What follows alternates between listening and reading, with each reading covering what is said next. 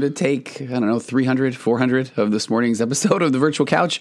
I am your host, Tony Overbay. I am very calm and being very present now as I have continued to ruin take after take of simply trying to say, hi, how you doing? As I have been distracted or had a coughing fit or had to clear my throat or literally then forgot what to say. So this time I am determined to stay the course. So, welcome aboard. Welcome to this episode of the Virtual Couch. And today we're going to talk about values. I talk about values so much that if I look at there was my throat again, I swear to you, I could I could stop right now and start over again. But instead, watch this. I'm going to pause. Well, that was a good one. I just cleared my throat like nobody's business.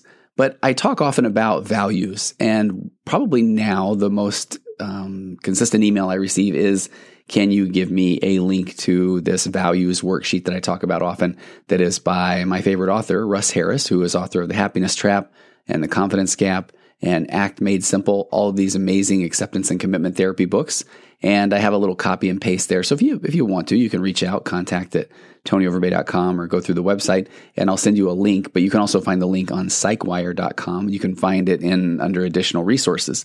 But I talk so often about values and the importance of finding your values, determining your values, that that really guides you in the direction that you need to be. That I really wanted to go through and take a look at what that looks like when you're trying to find or figure out what your values are because they're significant. Let me let me kind of go over that again. So when you find out or determine what your values are, those start to point you in a direction, a new direction of where you want to go with your behaviors, where you want to go with your thoughts. And even just trying to figure out what your values are or what's important to you is a pretty mind blowing experience. Here's why it may sound like, well, I already kind of know what matters to me, but do you? When I have clients in my office one on one, one of the first things I like to do is go over this values checklist because so often our values that we think are important to us are really things that are carried over from our parents or from our teachers at school or from a neighbor or from our siblings or from our religious community. And they're those things that we feel like we are supposed to care about or supposed to do. And what I think is fascinating when you do a deep dive on your own personal values is that they're very unique and personable, personable, personal to you because of all of the experiences that you've gone through in life. And I've probably said this so many times that it gets old for somebody that's listened to a lot of my episodes. But let's just take a look at honesty, for example. If you grew up in a home where your parents, one or both, were brutally honest to the point of where they said, you absolutely look horrific in what you're wearing, or today when you gave a talk in church, I, I can't even believe that uh, I call you my kid, which those are very real examples that I hear on a fairly regular basis of people growing up saying, well, you know, at least I knew where they, they stood, that my parents were honest but oftentimes it came with a cost of that person's self esteem or their confidence. So if you grew up in a home where people had this brutal honesty, then you may not have a value of that absolute brutal honesty. You may have more of a value of compassion, or if you have a value of connection with others, then you may say, "Hey, I think you look pretty good." Or I think that no, that talk was uh, was great. I love this part where you said this one thing, this story that you told.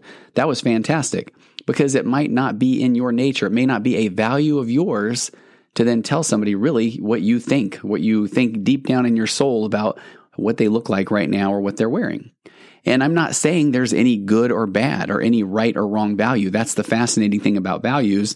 They just are. They're there because of all of the experiences that you've gone through as a kid. You know, if uh, somebody has some deep abandonment or attachment issues in their life, then they may really have this value of connection. They desperately want to connect with people, but they may not know how. So sometimes just identifying and accepting that you have this deep value of connection with others that that becomes a really important direction to guide your life. So if you have this value of connection, but then you are afraid that you may not know what to say in a particular moment, then that I'm worried I may not know what to say in a particular moment becomes this story that your brain is telling you. And you then hook to this story, you fuse to this story, you believe this story, even though it's just a story, it's just a thought in your head. And then that keeps you from trying to connect with others.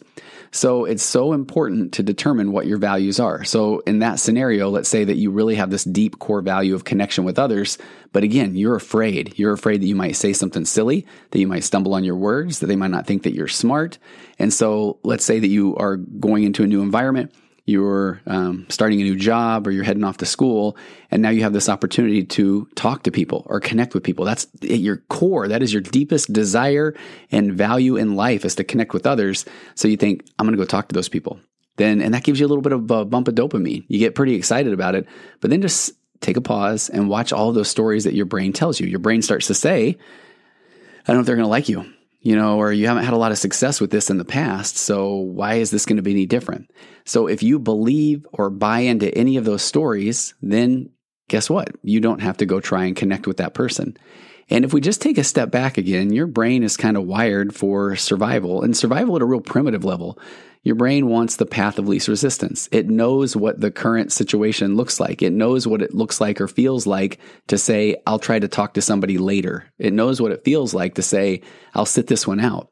But what it is afraid of is this fear of if I go over there and make a fool out of myself, then things might actually be worse. And that's going to, that's going to require a lot of emotional calories and energy and I might not get a payoff for it. So your brain's saying, hey, how about we sit this one out? Again, it's this concept of experiential avoidance.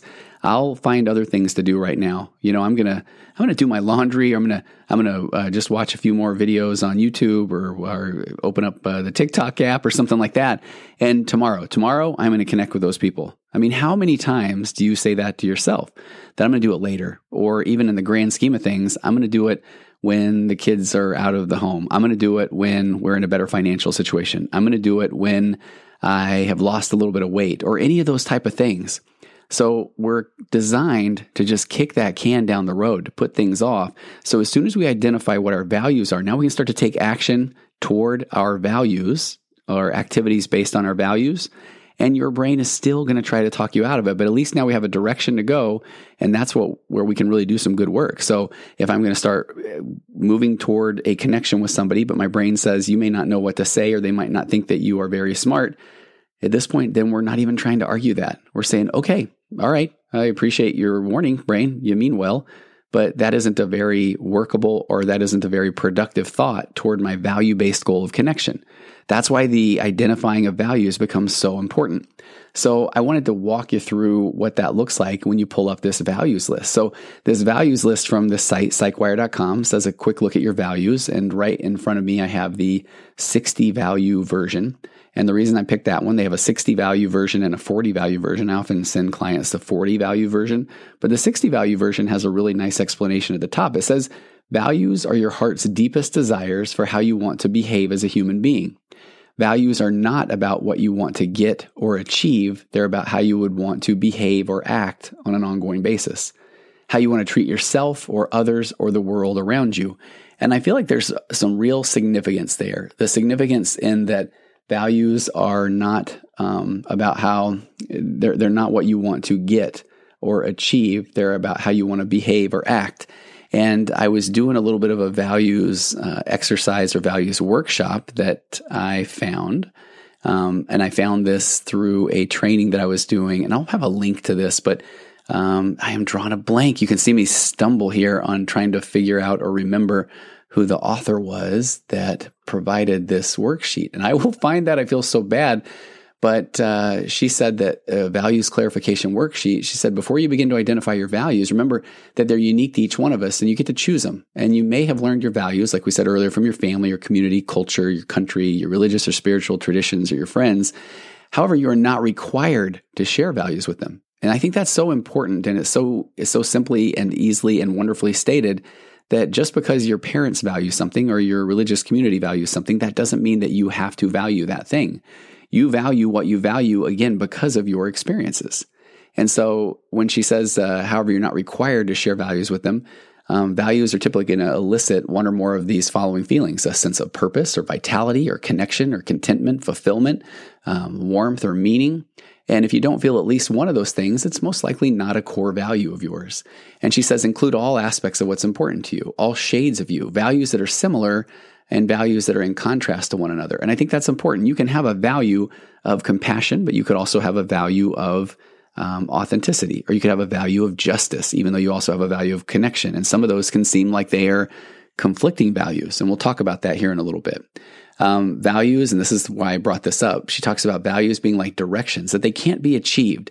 So if you can get it or you can have it, then it's not likely a value. So if we're talking about money, if my if people want to say I have a value of getting rich, then that that really isn't a value. That might be a goal, that might be a direction to go, but it's not a, a, core value if you can get it. If I become rich, you know, whatever that looks like, then it's not really a value. I could have a value of being authentic, a value of cooperation, a value of courage, a value of fairness, a value of fitness or flexibility. And we'll talk about those.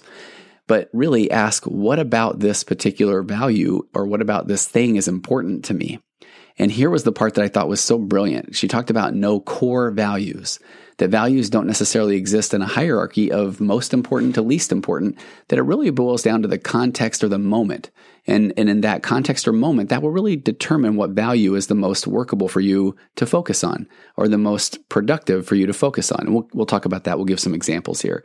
So I want to, I want to challenge you. If you right now have no idea what your values are, of course, I would like for you to get this um, worksheet or that I'm talking about and have a link to it in the show notes or you can email me. And I would love for you to even to start to think about what really matters most to you, what really gives you this sense of meaning or purpose or connection or fulfillment.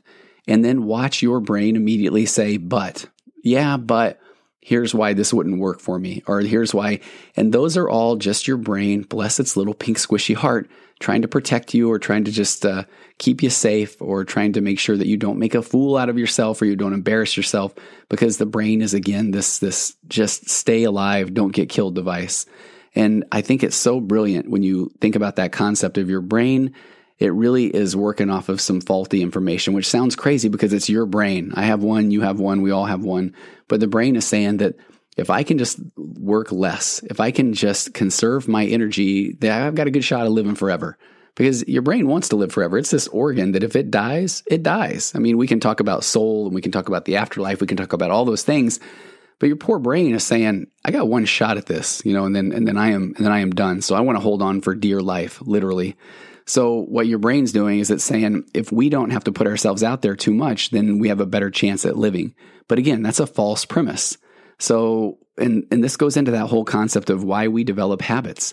If you think about tying your shoes, as soon as you learn to tie your shoe, you don't think about tying your shoes at all, or you don't think about backing the car out of the driveway, or you don't think about buttoning up a shirt. Those become habitual. Those become habits and they're put into a little part of your brain called the basal ganglia. It's the habit center of your brain. And if you were to look at how much electrical activity your brain uses when pulling from that habit center, it's uh, it's minute, it's infinitesimal. So in that scenario, your brain wants to do whatever it can to make something habitual, whether it's a thought or a behavior, whatever that is. Put it into that habit center, and then when your brain sees cues coming, then it says load up this habit because this whole process is going to use less electrical activity, and therefore we're going to be able to live forever. So let's try to get as many things as we can as habitual. And the way it's going to do that is even to, to kind of trick you into these things of saying, hey, we'll do that thing later because that thing sounds pretty scary. But for right now, um, let's just focus on something that we know. Let's focus on the known. We know TikTok, we know YouTube, we know sleeping, we know watching episodes of The Office. So let's do that today. And then I promise you tomorrow, we'll take a look at whatever that new thing is that you want to do. And then we, we, we believe our brain. We trust our brain and we say, okay, brain, sounds like a good idea. Uh, that's right. We'll tackle that tomorrow. Or you're right. I think I do deserve a little bit of uh, TikTok time right now. And I'm going to spend some time there. So when you look at it that way, I think that will often help us understand that there's nothing, quote, wrong with us. This is just the way that we're presenting. This is a, a survival mechanism. This is how we're wired. Um, this is our brain thinking it's doing us a favor. It thinks it's doing us a solid. So let's get back to this quick look at your values. Um, Oh, where I was going when I was talking about that is if you aren't sure what they are, I want you to get this uh, worksheet out, or I want you to start thinking about things that really matter to you, or what what really you feel a, a meaning or sense of purpose around, and then watch your brain, bless its heart, try to talk you out of those things that well, yeah, but this doesn't really matter, or you shouldn't think that. Even your own brain's going to shoot on you. Nobody likes to be should on. And so, as you develop these, uh, or even want to start testing to see if these things are your values or not, this is why I love this point that that uh, she said in this worksheet that there aren't there isn't really a hierarchy of values, most important to least important. We just need to start doing, and we spend so much of our time thinking, and we try to think, think, think, think our way through things. We try to uh, think our way out of thinking problems. We, we ruminate, we fortune tell, we worry, and all of that is a lot of thinking. And we get to the point where we feel like I just have to figure this out. But in reality, we spend far too much time in that thinking and not enough time in doing. But here's the caveat to that is it really does help. I was going to say it matters. It matters. It really does help if you know what to do. So you can start thinking and get yourself anxious and you can practice mindfulness and you can bring yourself right back to the present moment. You can notice that you're thinking. You can turn to your breath. You can get yourself right back into the moment. But now what? Because when you let your foot off the gas of trying to be present, you're still in that same situation often. And so your brain says, Hey, how'd that work, champ? You know, it didn't. So let's get back to worrying. Let's get back to ruminating. When in reality, if you can bring yourself back to the present moment and now take action on a value, a value based goal or a value based activity, you're starting to create this nice new neural pathway in your brain that when I start to worry, when I start to fear, when I start to doubt, when I start to get anxious, when I start to feel depressed, when I start to do any of those feelings or those, those thoughts come into my mind, that I'm going to notice them. I'm not going to judge them. I'm not going to try to push them away. I'm not going to try to change them magically. I'm going to recognize them. I'm going to acknowledge that thought. And then I'm going to just gently set the rope down of the tug of war with that thought of why am I thinking this? I shouldn't be thinking this. Don't think this. Think something else instead. All of those are just uh, that's that's that same pattern that's kind of kept us stuck where we are. What we're going to do is we're going to acknowledge the thought, recognize the thought, drop the rope of the tug of war with that thought, and then gently move towards some value based action. Let me give you an example of this. This happened over the weekend. Uh, I was in Vegas, Las Vegas, with my wife and my oldest daughter, Alex, and my son in law, Mitch, and we were at the NBA Summer League games, which are so much fun. So you're in this arena and you're just watching game after game, and it's these future NBA um, professionals. And so they're young and they're exciting, and you you get to sit really close to the court, and it's game after game after game. So if you're a basketball fanatic, which I am, it's, it's just, it's such a fun time. But we're all human. So after about the second or third game, and you're sitting there and maybe your, your, your butt starts to fall asleep a little bit. You are starting to think, okay, I'm, I'm kind of getting a little tired of, of eating the concessions from the, the arena. And, and so there was a, a moment that came over me where I just felt a little bit flat because I'm human. Even though I love what I'm doing, I love the people around me, but I just noticed I was kind of feeling flat. So here's what that looks like. I, I noticed that I'm feeling flat. And when did I notice that? I noticed it, and this is going to sound silly, but I noticed it when I noticed it. So I was sitting there and I was just not really communicating with those around me. And I was watching this game, but I really wasn't into the game. I wasn't participating, eh, you know, actively watching the game. So I recognized it, noticed it, that came to my attention. I didn't say, man, what's wrong with me? You know, you're here, you've got your family around you. This is incredible. You should be more in, excited about this. You should be more grateful because that's too often what we do. And that then starts to put a lot of pressure on us. It starts to lower our emotional baseline. It starts to raise our stress level. We start to think, uh, I mean, I can't even come to Vegas on a vacation and be present. What is wrong with me? Nothing. You're human. We have a bunch of thoughts and emotions and feelings all throughout the day, all throughout the hour, even at times all throughout the minute. So when I recognized that I was feeling a little bit flat, then I, I noticed it. I acknowledged it. Oh, I'm noticing that I'm feeling a little bit flat. That's interesting. And so then I turn to a value of curiosity, a value of knowledge. These are two of my my main values. I'll say one of the these core values, even though I just told you that uh, this one um, author says there aren't any core values, but these are values that really are important to me, especially in that moment and in that context. So when I noticed that I am feeling flat, I acknowledged it. I didn't push it away. I made room for it. It's right there. It's right beside me. This feeling of being flat. I didn't judge it. I didn't try to say, what's wrong with me? You shouldn't feel this way. You should think something different. There it is. It's just a thought.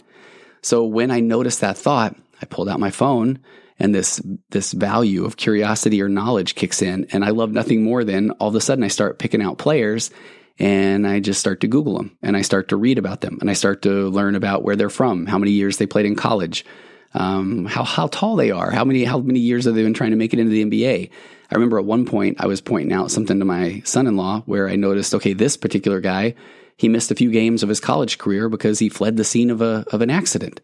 And I thought that's that's interesting. Then I'm clicking on the news article about it and I'm reading more about it, and it's just something that's fascinating. Or you, or I see another player and he, um, it, it, was kind of funny. He had a very very deep, looked like a fake tan and some bleached hair, and we said, okay, Uh, let's find out that guy's story. Find out that he's a 30 year old from Russia who's tried to make it into the NBA several times. And so then that becomes a fascinating story. Then I Google him. Last name is Tima. He was a 2014 Lithuanian dunk contest uh, champion. So how fun is that? Then he hits a couple of shots. The crowd gets excited, and all of a sudden, I feel like I have this uh, this not a connection, but I I just have this awareness or this knowledge more about this particular player. So I want to go back to that then. So when I'm noticing that I'm feeling flat, I don't judge it. I don't I don't uh, try to change the thought. I don't try to push the thought away. And why is that significant? Because if I try to say, why, why am I thinking this? Then that's a negative, that's giving some negative energy. That's going to lower my emotional baseline. Why am I thinking it? I don't know, because I'm thinking it, because my brain said, here's a thought. Our brains do that constantly. Our brains do that all day long. Here is a thought. That thought can lead to an emotion, but that does not have to lead to a behavior. And that's one of the things that I think is so amazing about acceptance and commitment therapy. Our brains, it's not this mechanistic model. We can't just simply change a thought and then have it lead to a different emotion or a different behavior. Um, that's one of the things that we read often. Uh, I even have a uh, chapter of a book called Act Made Simple, and it has a piece. This is by Russ Harris, where he says, Shattering the illusion that our thoughts control us. He said, One of the key insights that we want our clients to get is that our thoughts do not control our actions, that thoughts have a lot of influence on our actions when we fuse with them, when we give them too much meaning. He said they have less influence when we defuse. He said, Once a client understands this, it enables us to do brief interventions like these. If a client says, I don't think I can do it, the therapist said, Can you have that thought and do it anyway? or the client says, Well, I just know this is going to turn out badly. The therapist says, Well, if that's uh, what your mind's going to tell you, can you tell your mind, uh, can you let your mind tell you that and still go ahead and do whatever it is that you want to do? And so he gives a couple of examples. He said, If our thoughts and feelings actually controlled our actions, um, where would we be? He said, think of all those angry or resentful or vengeful thoughts and feelings that we've had just because we're human when we thought negative things about people. He said, remember all those nasty things that you thought about saying or doing to people that you were angry with? Maybe the guy that cut you off, somebody in, uh, that's uh, rude in front of you in line. But imagine if those thoughts and feelings had controlled our actions. What if you really had gone and done all those things that you've thought? Where would we all be if our thoughts and feelings controlled our actions? And uh, he says, you know, wait for your client to answer. A lot of times they'll say in prison or in the hospital or dead. And and so then you you often as a therapist want to bring up, have you ever had thoughts and feelings that you didn't act on? For example, have you ever had the thought, I can't do this, but you went ahead and did it anyway? Right? Or uh, do you have those thoughts about yelling at somebody or leaving your spouse or quitting your job or you know getting angry with your kids or calling in sick, but then you don't act on them? Do you ever feel angry, but on the inside, but you act calmly on the outside? Or do you ever feel frightened, but you act confidently? I mean, I had that example even just over the weekend when we were traveling to going to the airport. We were running a little bit late, later than I would like to. So in my mind, I was thinking, oh my gosh, we're going to miss the plane. I can't believe we're going to do this. I need to speed. And all those were just thoughts. What did I do? Stayed present, stayed calm, had a great conversation with my wife on the way to the airport, and we made it. I completely forgot about all those thoughts, those fears, those worries, that anger. So Russ Harris then says, um, Did you ever feel like running away from an awkward or stressful situation, but you stayed? So, what does that show you? Do your thoughts and feelings truly control your actions, or do you have a choice on how you act? And I remember one of the first things I learned, and he touches on this when I was learning about ACT, is uh, this it's called the I can't lift my arm um, metaphor. Uh, the therapist says, and I, could do this for all of you right now I would like you to silently repeat to yourself, I can't lift my arm and say it over and over in your head. As, and as you're saying it, lift up your arm. And if I'm if you're doing this in my office, usually I wait a little bit, and there may be a slight pause for a second or two. And so then you you do mention, so you you can lift your arm up, even though your mind says you can't. So did you notice how you hesitated though? We are so used to believing whatever our minds tell us that for a second there we kind of maybe even actually believe it. But now repeat to yourself, all right, I have to stand up. And as you say it, uh, stay seated. So your thoughts do not mechanically control your actions. Your thoughts have, they have influence on your actions. But I, be, I love that concept of just because we think it doesn't mean that we have to do it. And, and once we understand that concept, then oftentimes we say, well, what do we, what do we do then? And this is where I love that we're going to find something that matters to us and we're going to start to take action and do it. And our brain will even say, what if that's not the right thing? And then that's, see, and now I hope that you have a context from what we were saying earlier that, oh, bless my brain's heart. Yeah, it might not be the right thing. Not even arguing if that's a true or false statement. Is that a productive thought toward taking action on something that matters to me? So I really believe that when you start to figure out what matters to you, and that can be fluid, and what matters to you can change. And so the key is just to start taking action. And once you start taking action on something that matters to you, you'll see if that really matters to you. So go back to this example that I have of uh, I love nothing more than just Googling things. I love information. I have such a value of curiosity that it can almost be overwhelming at times. I can be in a session with somebody and you add that value of curiosity to attention deficit disorder that can be trouble. And I will tell clients often, okay, I love what you just said to me, but I'm dying to Google it right now and find out more about it. And I love that some of the clients that I work with are saying, "Oh, I'm thinking the same thing." So uh, let's let's Google it. You know, they pull out their phone. I've got my iPad. We have this value of curiosity or value of knowledge. But if you are sitting there in an arena and you start to feel flat, and then you say, "Oh, well, Tony has this value of curiosity or knowledge," I think I'll pull out my phone and see if that works for me. And if you just don't care, you don't have interest in that, then note it. There you go. You have some some data to work with. Okay, maybe that's not my value. If you have a value of just connection with another human, then when you notice in a moment that you're feeling down or flat or blue and you have this value of just connecting with another individual, then turn to that individual and start asking them questions. Hey, are you enjoying the game? Or what do you like about this um, in particular? Or have you ever done this before? Or did you ever think about playing basketball? Or what must it be like to be a basketball player and have access to this money? Or, you know, what would it look like to be seven feet tall and have to duck under doorways? Or so, but I'm asking those questions because I have this value of a connection.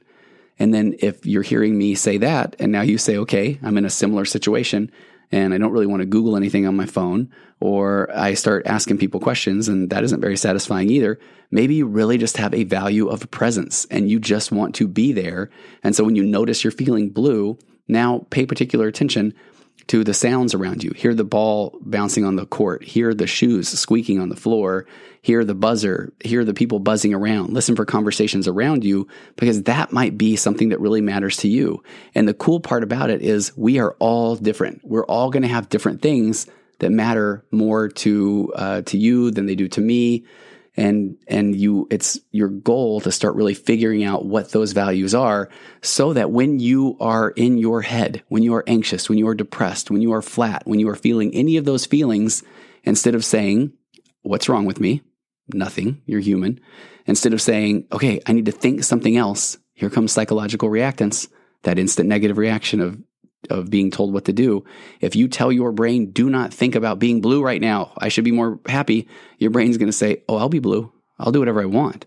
It's that whole thought suppression piece that don't think about chocolate ice cream right now. You all just thought about chocolate ice cream and don't, don't put sprinkles on it, whatever you do. Okay, there you go. Some sprinkles on your chocolate ice cream. Your brain is so wired for this reactance that it is going to do whatever you tell it not to do. So instead, we recognize a thought I notice I'm feeling blue. Okay. That, that's, that's it. It's a thought. It's a feeling. You can label it. You can notice that I'm feeling blue and I can label that as, okay, thinking. That's what I'm doing. I don't have to judge it. I don't have to push it away. I don't have to change it. I don't have to say, man, okay, whenever I feel blue, then I need to think, okay, no, you're happy to be here. Because you can do that and you can drill that drill into your head as many times as you want. And then if you then notice you are feeling blue and then think, okay, I need to be grateful I'm here. But if that doesn't shift your energy, then guess what now you get to do? I can't even do the tool. You get to say to yourself, I can't even do the tool right. What's wrong with me? Nothing. You are human. We're using the wrong tool. We're using this tool of trying to figure things out. We're using this tool of trying to think our way out of a thinking problem when the real tool to use is noticing the thought and noticing the feeling, noticing the emotion. There it is and then just gently move away from it and take action. Take action on something that matters to you. And if you realize, okay, I thought that I really cared about um, friendliness, you know, that's one of the values on this worksheet friendliness, to be friendly, companionable, or agreeable towards others.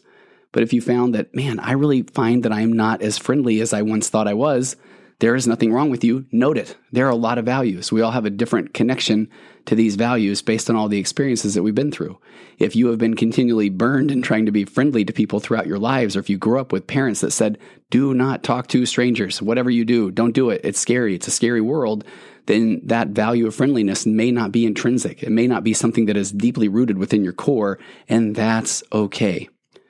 I have uh, on this list, there's uh, one fairness and justice, to be fair and just to myself or others.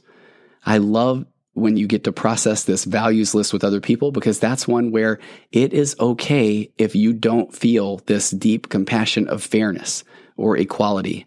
It's hard to say that out loud because we feel like we're doing something wrong. But if you have more of a feeling of empathy or compassion, then you may not feel like it, that is not fair and it needs to be fair, whatever that is. If you're, if you're one who sits back and says, well, I, I mean, it's okay. I, I uh, a lot of things aren't fair. I, I accept that. Then that's okay. That's how you feel.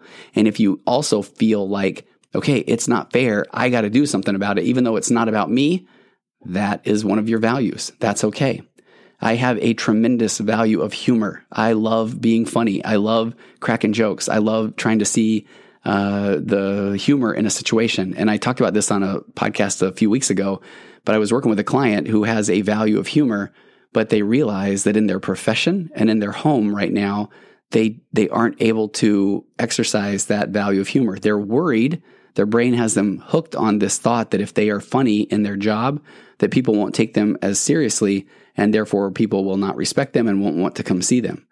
And that's a hard place to be because if at your core you are stuffing down your your humor and your fun and this value of of humor as part of your connection, then be funny because that is how you are going to be more of yourself and, if you're being more of yourself, your emotional baseline is going to raise and you're going to present as more confident. And if you present as more confident, people around you are going to feel that energy and you are going to be around people that want to be with you and you are going to want to be with those people. If somebody says, I can't go to you as a professional because you are too humorous, then that's okay. Bless their heart. This is where that concept of differentiation comes into play where differentiation again is where one person ends and the other person begins. We are all different, unique individuals. And so when we recognize that, we can be interdependent, not codependent. We can, we can realize that my best self is to be me, even if there are people that disagree, or even if there are people that are going to invalidate my experience.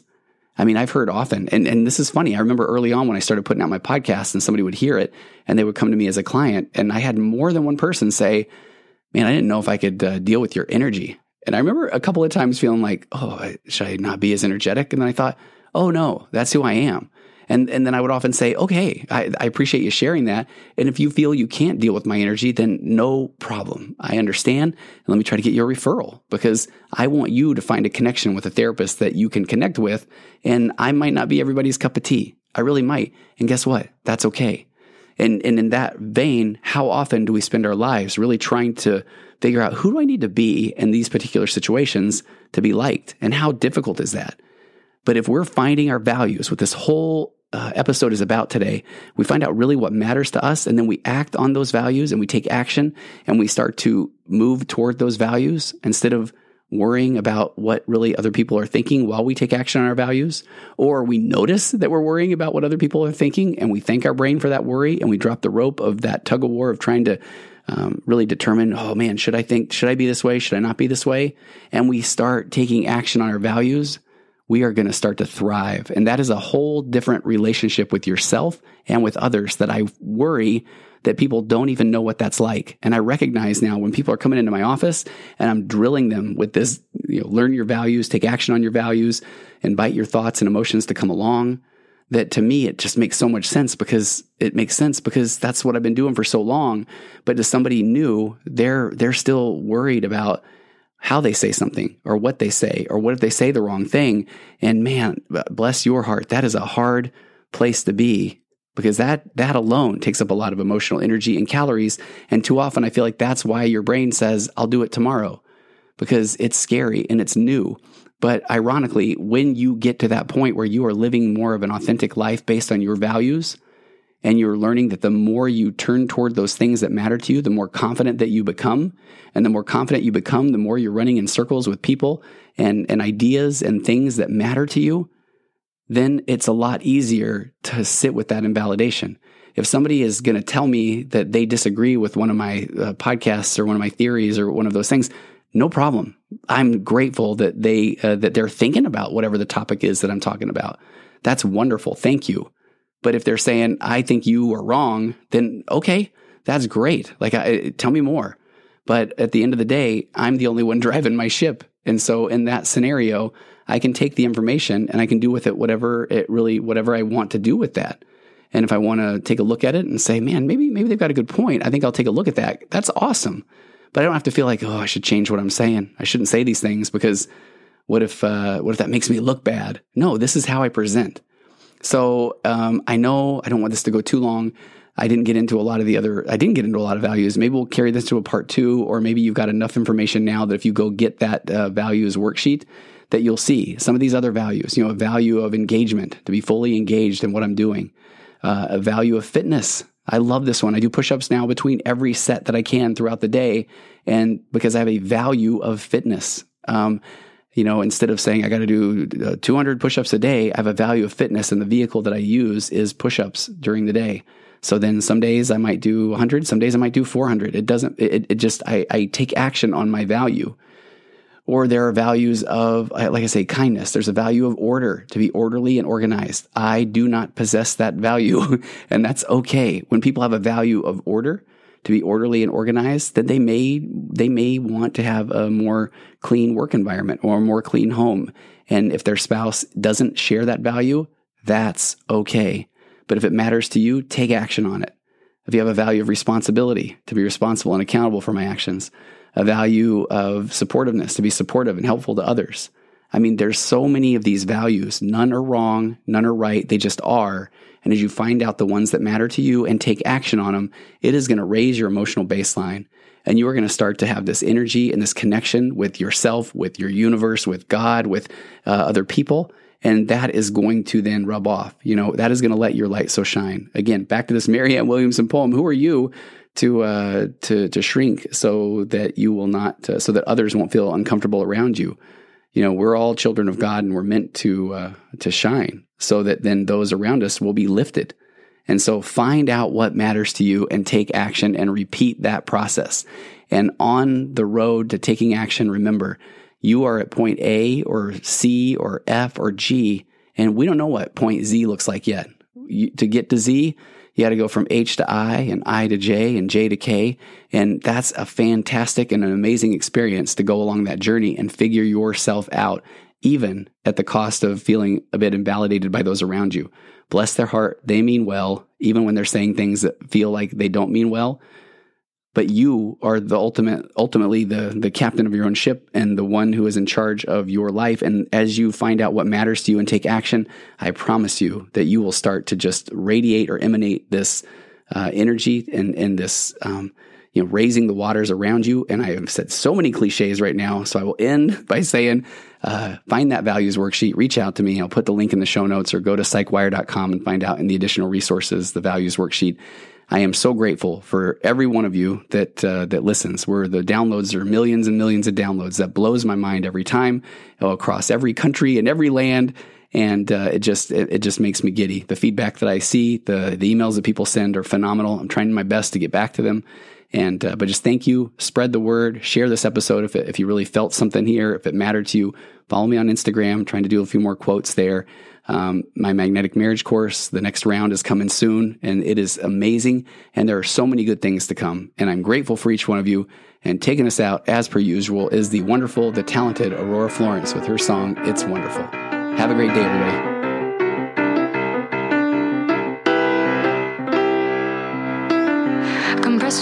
Emotions flying past, our heads and out the other end.